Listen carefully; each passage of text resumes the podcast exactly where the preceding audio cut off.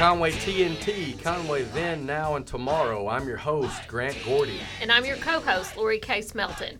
Both of our families have been around the area for at least 5 generations. Whether you're a native or newcomer, local or transplant, we bring community-focused information you can enjoy. We reminisce on our past as well as keep you in the know of what's happening now and what's up with the future. Grant and I are both with First Community Bank and excited to bring this podcast to you as well as our community-focused style of banking to Conway. Welcome to Conway TNT. Today we're going to be talking about the history of the Conway Chamber. Excited to have two distinguished guests with us. And gentlemen, y'all have a litany of, it's an alphabet soup behind your names. Mr. Brad Lacy, the president and CEO of not only the Conway Area Chamber of Commerce, but also the Conway Development Corporation. Welcome, Brad. Thank you. And Mr. Jamie Gates, the executive vice president, there again, of the Conway Area Chamber of Commerce and the Conway Development Corporation. Gentlemen, thanks for being here with us today. Thank you. Conway, what led you to Conway? I feel that's a little bit of a redundant statement for me, knowing you both, but all that being said, tell our listeners what brought you to Conway. Well, I think our stories are the same in that we came here to go to college and never left. And so, you know, there is a narrative in this town of thousands of us really over time who have ended up here thinking we were just passing through for 4 years and then we stick. And so for me, it was coming from Ida, Arkansas, which is outside of Heber Springs. And, you know, now I'm 30 years later. Yeah, so I actually, my mother's family are Faulkner County people way back. And I actually we moved to Conway when I was 15, but I continued matriculating from Atkins High School. And so I finished school at Atkins, driving back and forth. Did you like pickles? Is that the deal? Oh, of course. I think that deal was intended as a pun there. If it's not, well played. But then, you know, like Brad mentioned, came to school at UCA. You know, didn't know that I had plans to even finish at UCA, but stayed, you know, and without the intention of, you know, working in Conway after, but stayed. And, you know, so it's like Brad says, it's a sticky place. For sure. A great place to raise a family. And Conway's better for you guys having elected to make this place your home. Okay. So today we're going to talk about the chamber, really, what its role is now, what it was in the beginning, because it was a totally different thing. So whichever one wants to jump in and kind of give us what it used to be or how it came to be. So I'll start, and then Jamie and I'll just kind of go back and forth. But we were created to really with the sole purpose of raising money to recruit Hendrix to Conway. So it was 1891.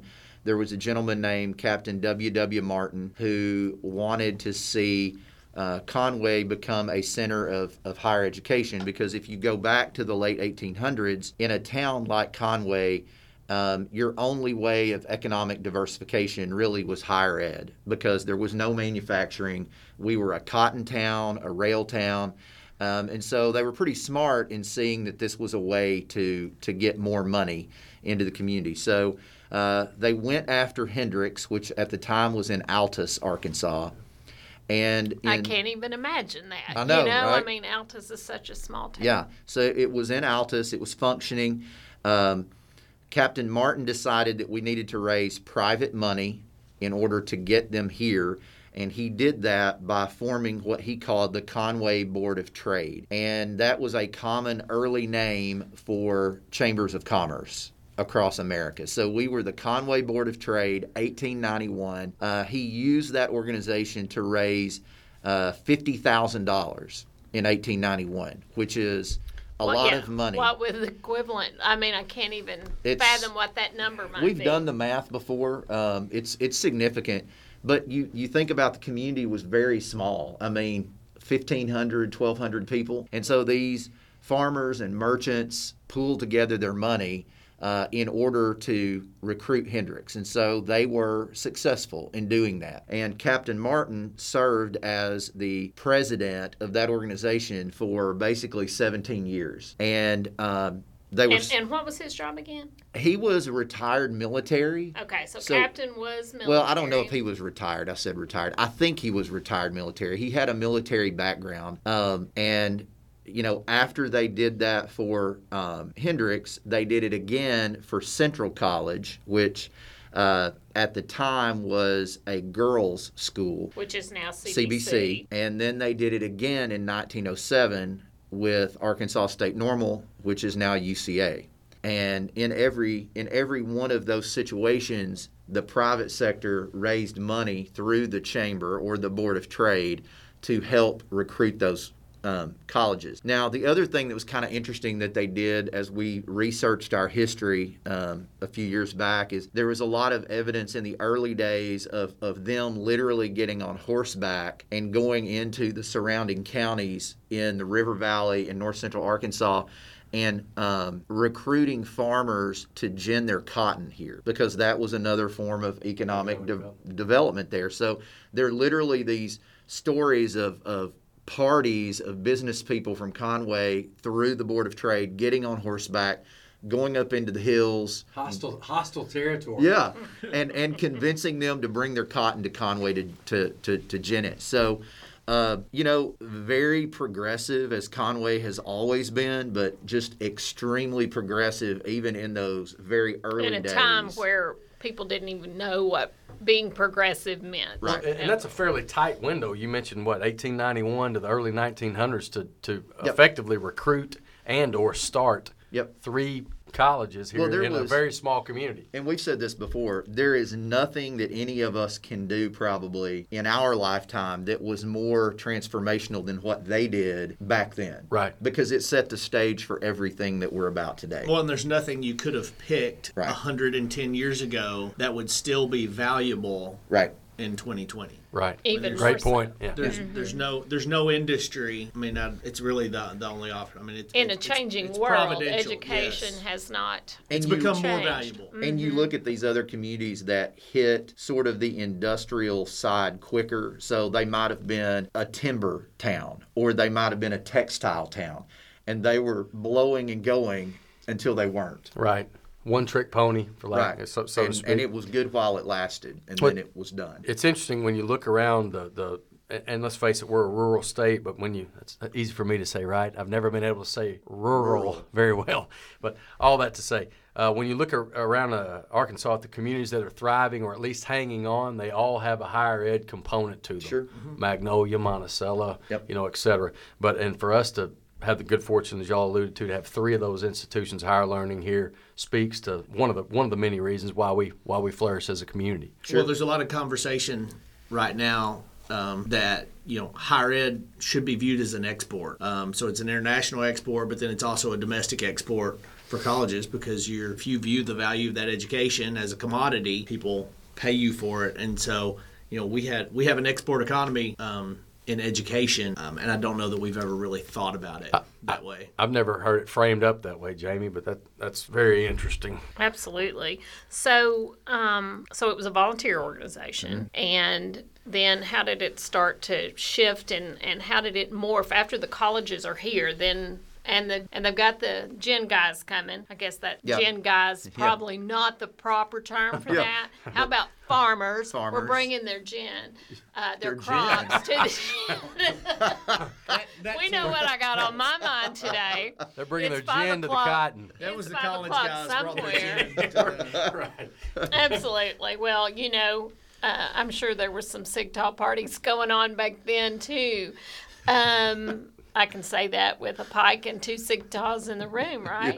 Yeah. So, yes, tell us the next phase. Well, I think what they were very good at doing, and this is, again, pretty common in the chamber world nationally. There is a gentleman who wrote a book a few years ago called The Magicians of Main Street, and it's a history of chambers. And so if you look at chambers across the United States, they were responsible for a lot of the really transformational things that happened in cities across America, because when you think about what it's a gathering of business people who have a common goal, and so it brings sort of the best minds together to convene and figure out what to do. And so they use that in this volunteer capacity for probably 60 years.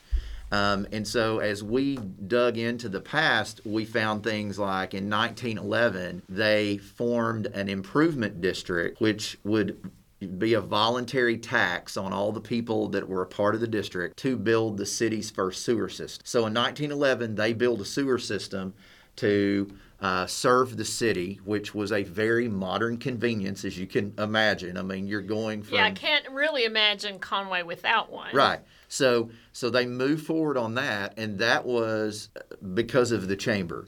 You know, there were various campaigns through the early 1900s where they were raising private money to shore up the public school system, because there wasn't enough revenue coming in to guarantee that the schools would be open at specific times. And so the chamber would rally, raise money.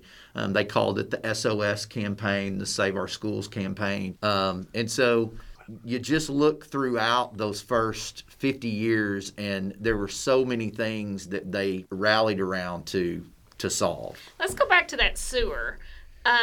Did that eventually become Conway Corp? So I don't know when all of that transitioned, but the transition would have been from the improvement district to the city. So I think if you were to go back into like 1910, 1911, the city government was more probably figurehead, where a mayor was just kind of the picture taker, handshake guy.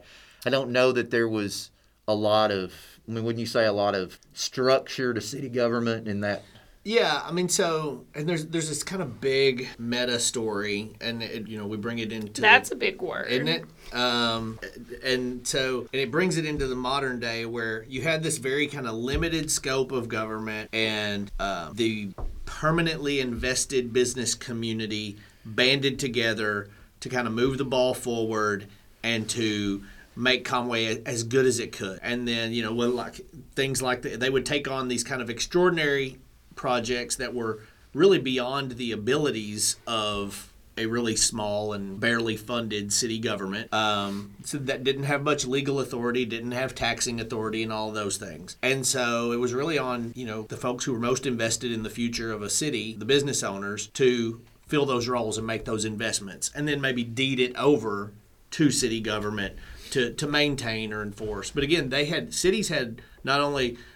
they had little authority. They only had the authority given to them by the state, which is still the case, and they didn't have the taxing authority. Then you kind of see cities get more taxing authority and more regulatory authority, and then the private sector starts to kind of pull back a little bit, and this is all over the country. And you know, the call that we made with some of the 125 or 125th anniversary projects was, you know, the business community used to move the needle and do these extraordinary things to improve the city, and they kind of ceded that to the public sphere, and so we've kind of enacted this call back. And that's a bigger story, but we do have these waves of who's going to move the city forward. Historically, the business sector. Then we kind of let government handle that for us. And I think we've spent a lot of time recently kind of going back to the model. So essentially trying to morph back to a public-private partnership. Yeah. While y'all were talking, I was extrapolating some numbers. I'm back to that 50,000 for a very small population. It says that, or I figured, with the help of Google, $1.4 million. Yeah. And by today's standards, with that small a population, I mean, that's a big ask. It speaks to the visionary, you know, the vision. And they weren't wealthy. Right. I mean, like, this was not a wealthy place. In Arkansas. Arkansas had no wealth. Back then. I mean, and especially here, because they were cotton farmers that were not in the Delta. That were not in the Delta, and it was a railroad town, and they were merchants. And so they were just, I mean, it is remarkable to look back and think that they saw the benefit of that. And then I think another place that you see, I would say the three colleges were like the big number one. This is when we did the really big thing. But the number two really big thing was in the Depression, when we had no functioning bank in the city. You were sitting here with two private schools and then a state school. And Hendrix and Central were faced with closure because they didn't have enough money to continue. And so... you read back into the minutes of the chamber and some of the reports that were in the log cabin, and there was this outcry from the business community of, we have to save those schools. Like, that is the most important thing, which to me is pretty remarkable when you think about there was no functioning bank. There was, poverty. I mean, there were people that didn't have enough to eat, but what... Hold that thought for a minute. So let's take a moment to recognize our sponsor, First Community Bank, because we do have a thriving bank now. Speaking of banks, we're located at 1089 Front, so come see us because we put the community first. So go ahead and finish that thought. So they were sitting there trying to think of what to do. And again, you read these accounts in the newspaper, and the chamber board decided to try to come up with some wild idea. And they had a couple of attorneys in the mix who they had this kind of grand idea, and they weren't sure if it was legal. So the attorneys did some work and couldn't find any reason that they couldn't do it. So they moved forward. That's the way I operate. I know, right? Day. Well, but listen, that is the difference between places that succeed and places that just don't. Right. It's like when you are looking for someone to give you permission to do something, you're going to wait forever. And this is one of those times when this city did not look for someone else to help them because they knew there was nobody else that could help them. And so at the time, the city had a electric generation facility, and it was operating in the black. And so this group of business people... Now, that's a good thing, right, Brad? Absolutely, absolutely. It was operating in the black, had money. So this group of business people decided, we will form a nonprofit organization called the Conway Corporation, and we will ask the city to give us the assets of the electric company. And because it was profitable, we will go issue bonds and pledge future revenue from the electric company to pay those bonds off. And with that money, we will give it to Hendrix, CBC, or Central, and UCA.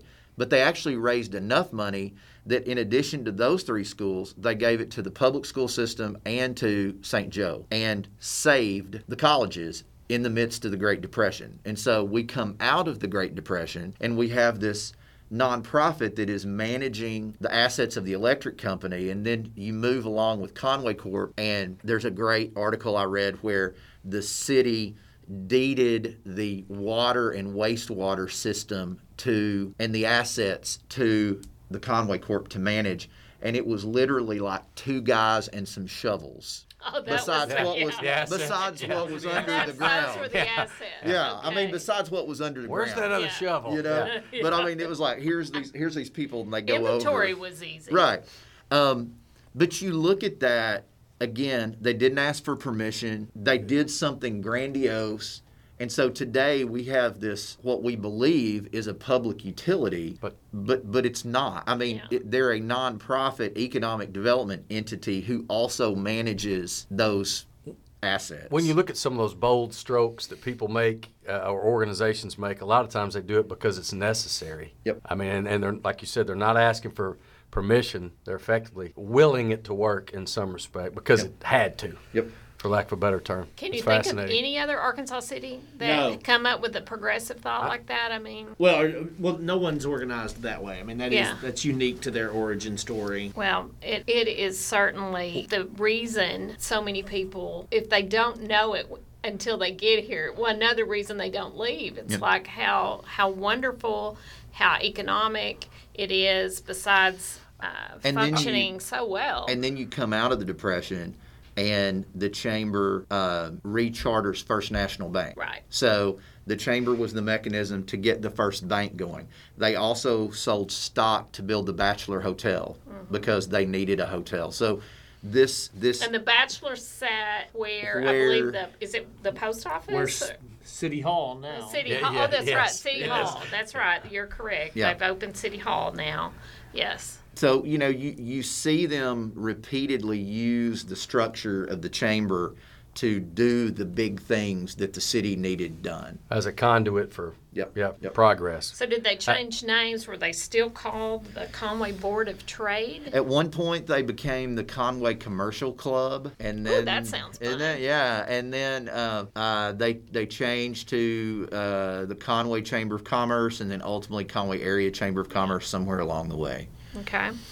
So what World War II, did that have any impact on the chamber? Do you remember anything from that time period that was... Not necessarily. I mean, I think there's these moments in the history of the city where, you know, Conway's really had kind of fairly linear growth since World War II, but it's been these moments that have spiked it. And so you get kind of this, we participate in this Sun Belt manufacturing movement that a lot of the South did, where manufacturing jobs moved from the Northeast and the Midwest down into the South. And then, so that's a spike that gets kind of sustained. And then we build the interstates. And so that's a spike that's sustained. And then the missile bases, and that's a spike that's sustained. And then there's the Axiom story. And then there's the Fayetteville Shale. And we just kind of have had these positive fortunes that have happened in a row. And then we've been a good place to take full advantage of those.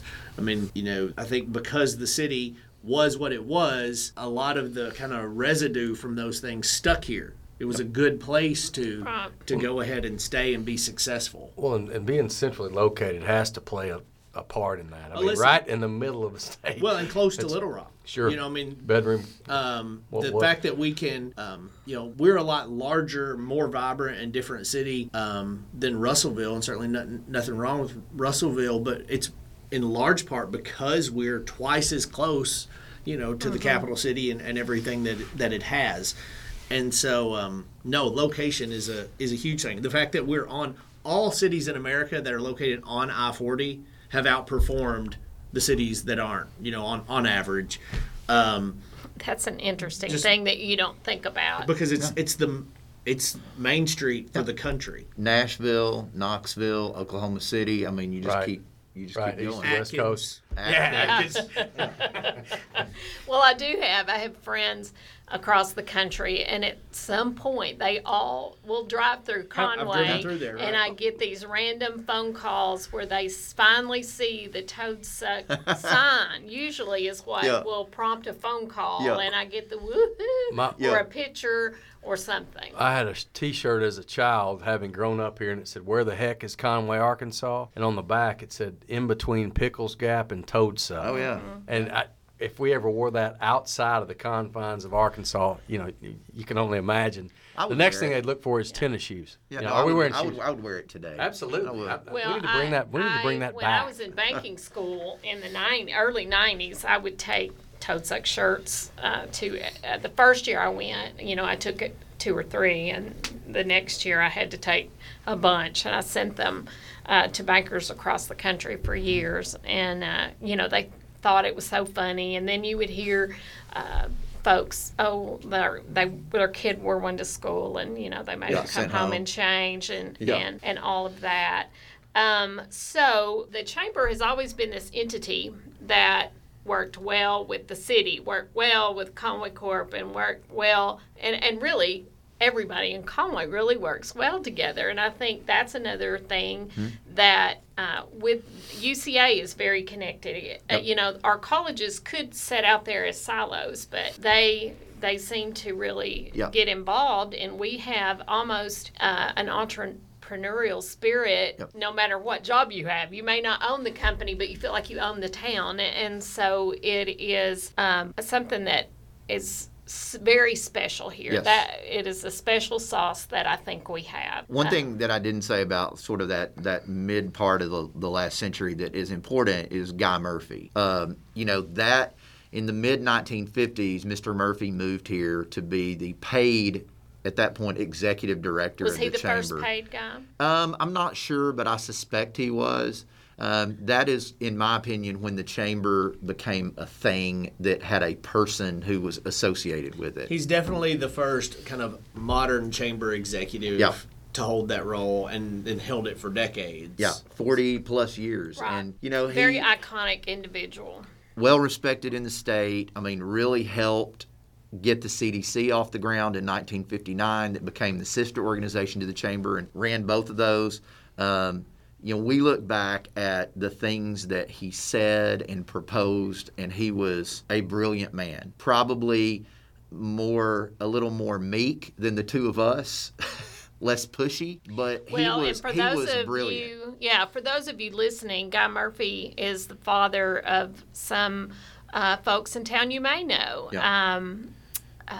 Guy Murphy Jr., who is an attorney, and then you have Mike Murphy, who is a judge. He's, what is his actual title? He's we'll just say that. The Honorable Mike Murphy. And all of these guys would really laugh about this. Then Jim Murphy, that is a banker, and then the most, Pat Murphy, a very dear friend of mine that passed away recently, who was extremely well thought of.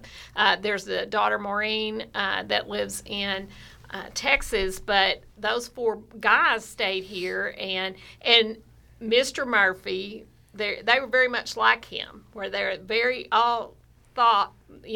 smart guys, the kindest people you've ever met, and big thinkers, we'll say. Yep. Big thinkers. Yep. So he was, you said 40 something years? 40, I mean, because when I became a business person, certainly he was here. And it was 1955 or 56, and then he held both titles starting in 1959, transitioned from the chamber in 1990 to solely the CDC executive director until 2000, when he passed away. So he was still... Or 99. He passed away in 99. Wow. I didn't realize...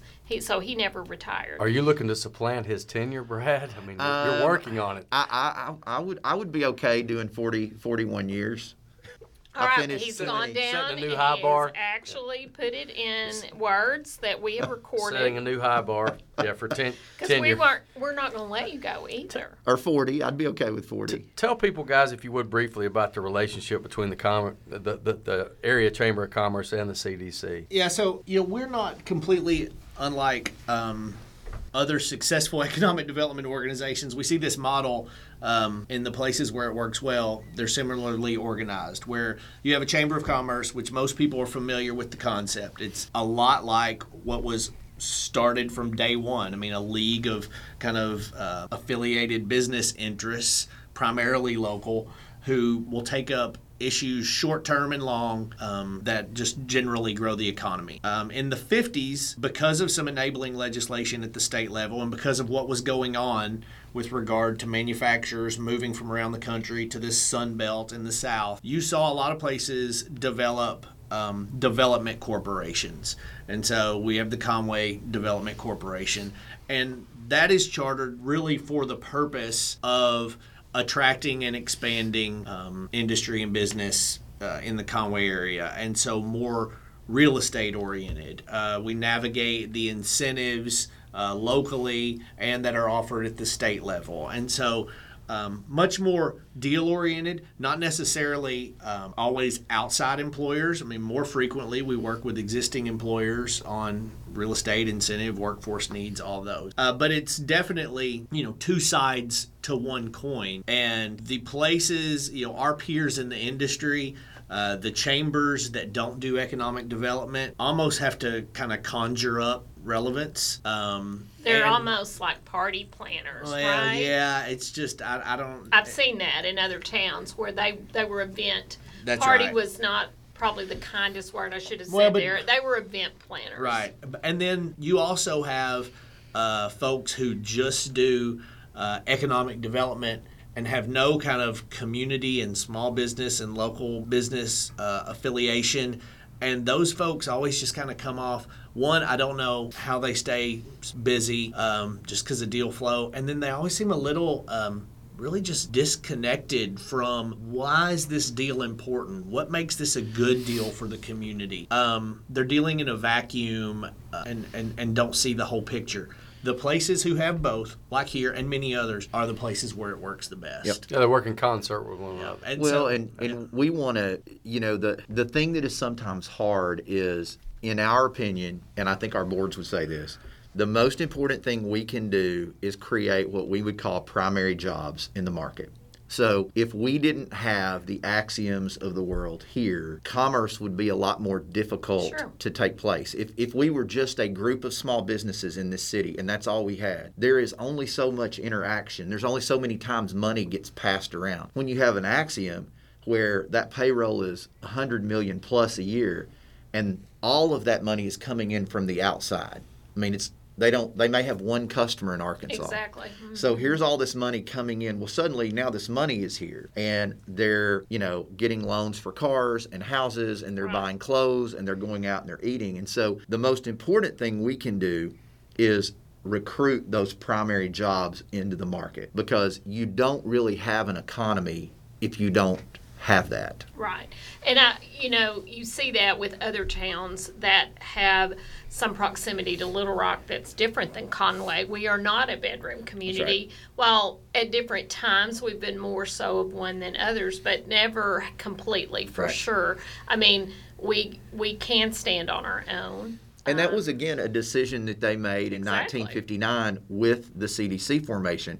They went out in 1961 and purchased what was ultimately 300 acres for our first industrial park. And not only did they buy the land, but they borrowed money to put the infrastructure in. They hired a consultant out of Dallas called Forrest and Cotton, which I think is a great name, to do the master plan. So it became the first real master planned industrial park that even had protective covenants in the state of Arkansas. So what we like 40. Oh, right. Yeah. So like what we say is there were a lot. Every small town in Arkansas had a field with a sign in it that said industrial park. Right. That is not an industrial park. I mean, Right.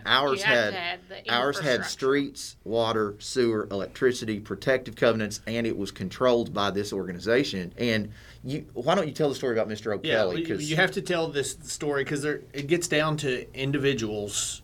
There's a lot of talk about community, and that's important, but there are moments when individuals have to do the right thing, and so and they pivot the future of a place. So the Conway Development Corp. exists. So newly formed. They're making strategic decisions about where to put an industrial park, and they're doing this ahead of, they know the interstate's coming through, but it's this big project, national in scope, and we're ready to get moving. And it could have gone along Donaghy. That was one of the Yeah. Right? One of the locations was Donaghy. We did not know the specific location. So they're looking at property to put the industrial park. They know rail is a component of that, and the rail's obviously already in place. So they consider a site, if you've ever wondered why the former SAS, the San Antonio Shoe Company on mm-hmm. Hairston, and the Conway Public Schools bus garage. The shoe factory is basically how it was referred to Right. for so we had decades, yeah. the shoe factory. We have this industrial... A lot of females yeah. worked. So we have industrial uses over there kind of in the middle of town. There was thinking that that's where the industrial park should be. And we're kind of headed that way. Rail goes right through. That's right. Yep. So Mr. O'Kelly. Because I lived right close yeah. to it in college, and believe me, I know the rail, it went right behind my door.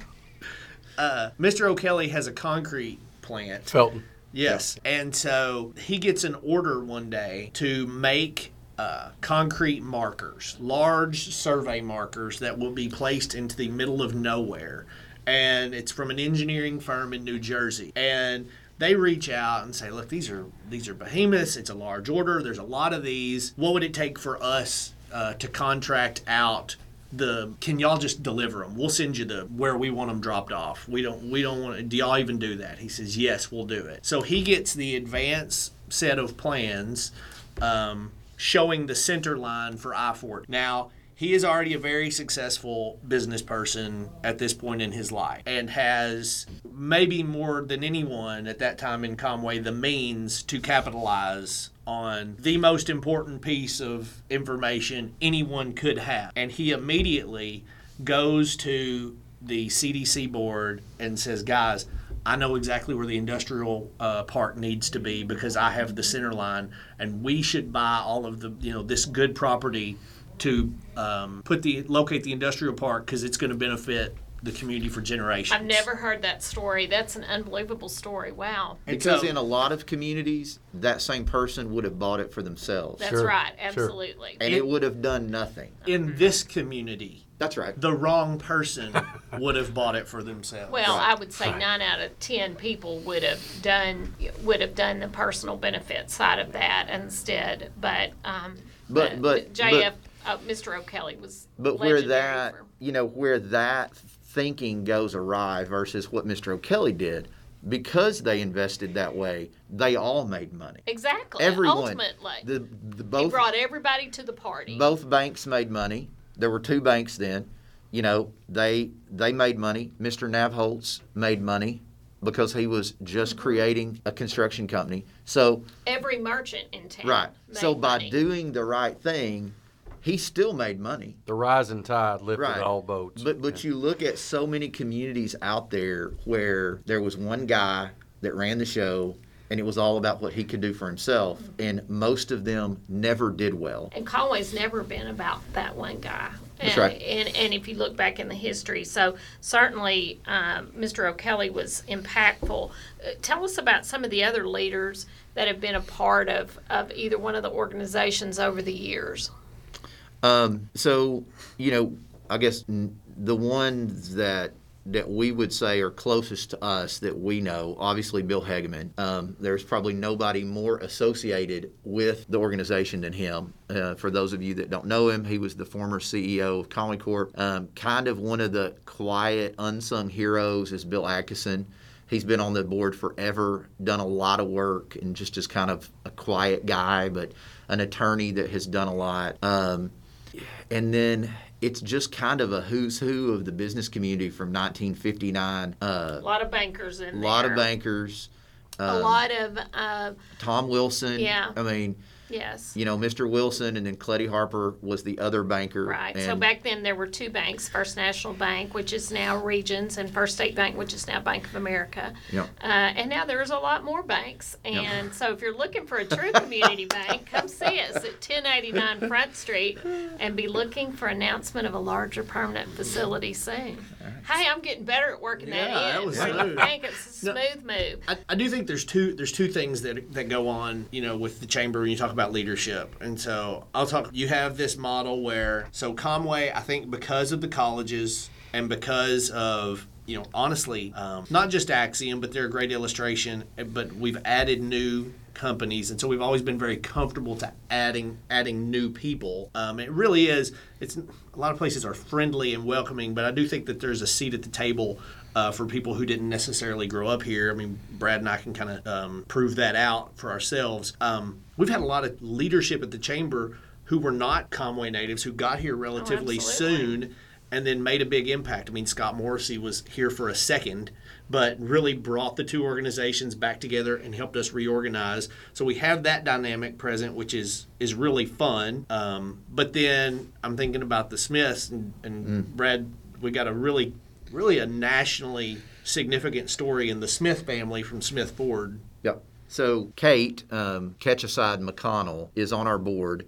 And in 2 years, she will assume the chairman's role. And at that point in time, she will be the fourth generation of her family to serve as chair of our board. And so we're not sure how many places in America have an organization that's old enough to be able to say that. But then where you have this family with the Smiths who have had this business that's been here forever, and they've been engaged from day one. And so, we are thrilled about that. We're going to be thrilled to tell that story when she assumes the leadership role. And that's just, again, part of that secret sauce of Conway is it's the balance of the people that have been here forever never seem to be intimidated by the new person. Absolutely. That comes.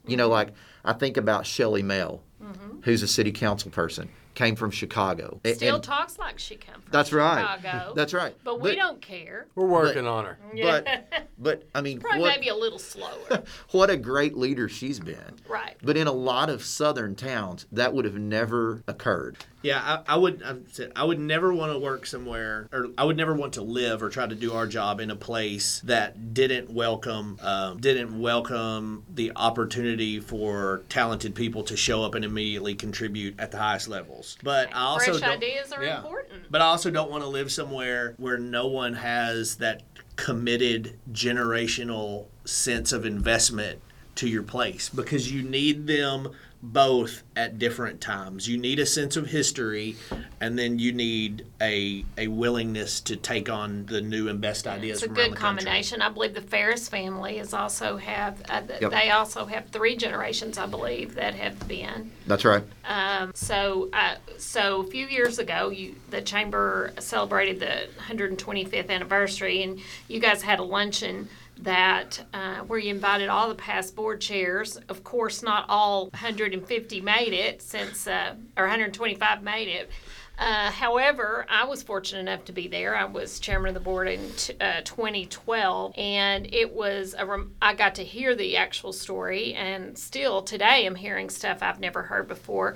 But I know y'all had some folks show up from families that had moved away, and the thing, just tell us some cool stories that you developed from that. Well, I believe it was a cousin or a great nephew or something of Captain Martin. There was a family member representing Captain, the original guy. From 1891. So there was a family member that we tracked down somehow, and they showed up to represent him, and so we did have a lot of people representing the family member that served in that capacity. And then just hearing stories from people about what their year as chair meant to them. It took a long time to have the first female chair. It took a lot longer to have the first African-American chair. Right. And so we are by no means perfect, but I think that we are doing better at that kind of broad representation of the community. And it's not about having one and done. It's about being sure that we're growing leadership throughout the community that represents the community. And I know that we take that seriously, and so does the board. But that was just a kind of once-in-a-lifetime opportunity to pull those people together and tell that story. Well, it was a wonderful event, and my husband is not from here originally, and he went with me to the luncheon, and he marveled at Conway and its leadership, and once you hear the story and to understand how it came to be, it didn't just poof and happen. You guys are award-winning. Tell us about your award, or awards, but specifically the one, I believe, was it 2013, 14? Mm-hmm. Yep. So I figured, it was right after I was chairman. Then you win the national award. So it really reflected the previous year's. Yeah, it did. Cause and effect. So we have a professional organization, which is called the Association of Chamber of Commerce Executives, and they do a national award called Chamber of the Year, where you are invited to participate if you hit certain metrics in the year. And then you compete against other chambers that are your size, and they invite a top 3 or 4 to the annual conference to further compete. And so in 2013, we won. And it was great. It was great. I like to win. Absolutely, of course. I like to win. I think Jamie's laughing. In general likes to win. Yeah, I like to win. I don't like to lose, but We've lost before too. So I guess in 2018 we were runner-up. So that was less exciting, but still, I mean, you make it up into the finals. Well, you can't win all the time, people that select. Depends who's judging. Like, right. Yeah, exactly. Why not?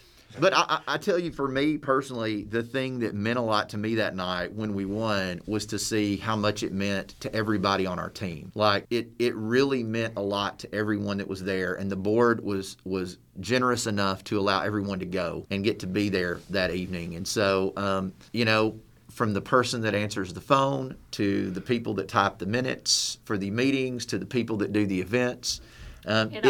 It all makes a difference. It all makes a difference, and it meant a lot to them. And so I think we were proud to bring that home to Conway, because we think that, you know this about us, we think that benchmarking is the most important thing we can do as a community, where we compare ourselves to the best communities in America. And that means that we should be among the best chambers in America. It means that our public school system should be among the best public school systems in America. And so we hope that we model that behavior by putting ourselves out there to be judged, because we think the community deserves that. Well, okay, so we'll start to do a wrap up.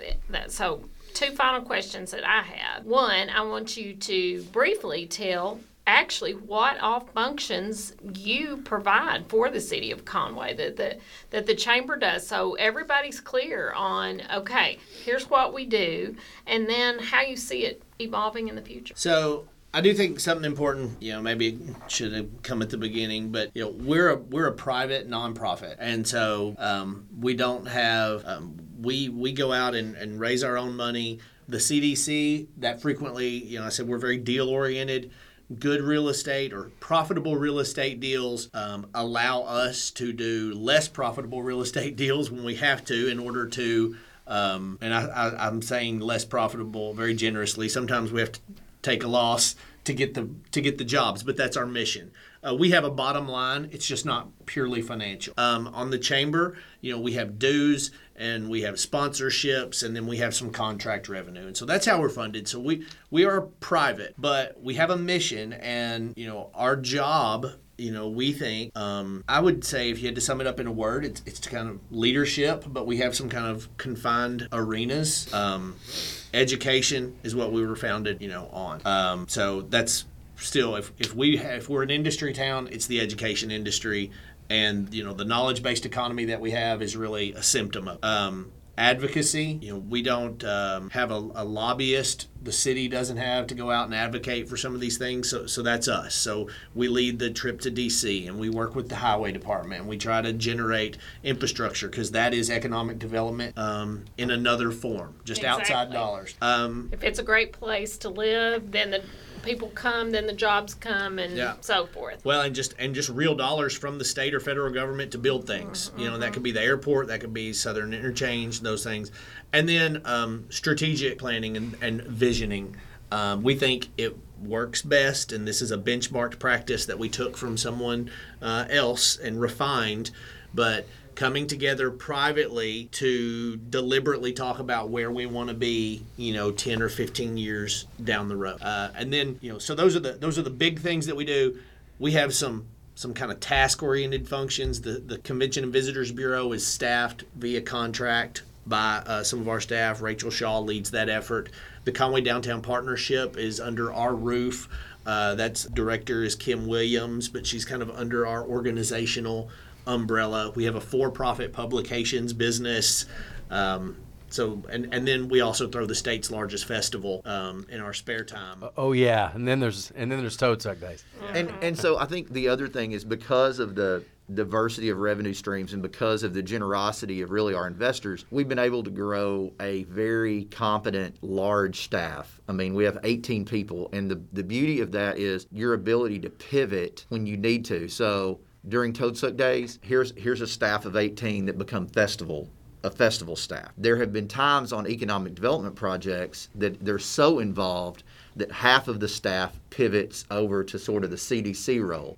Something that is equally important is, the last two sales tax elections that for the city, that staff of 18 or 19 pivots to become full-time working on that to get revenue to pave our streets or build new ones. Exactly. I recall the last election on that. You literally opened up the chamber and you invited folks to come in and make calls. And I walked in, and it was the most dynamic folks in Conway were there.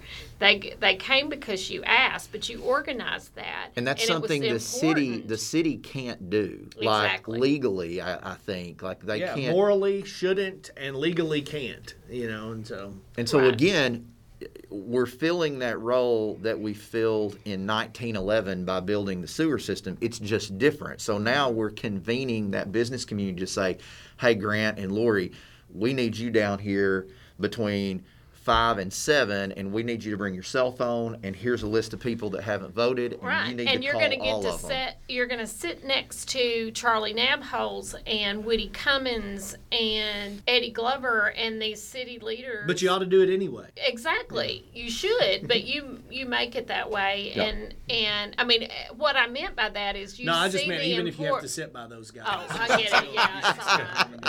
But, you know, how that the spirit of this town comes out when, I mean, they step up just like they did for the sewer system, just like they right. did for Hendrix and Conway right. Schools. And I think there's one last function. You know, now, you know, media is different. There's social media. There's traditional media. There's traditional media having to, you know, shrink and pivot and all those things. We maintain one of the largest brands in the city with our Facebook and our social media. We have 11,000 people following our Facebook.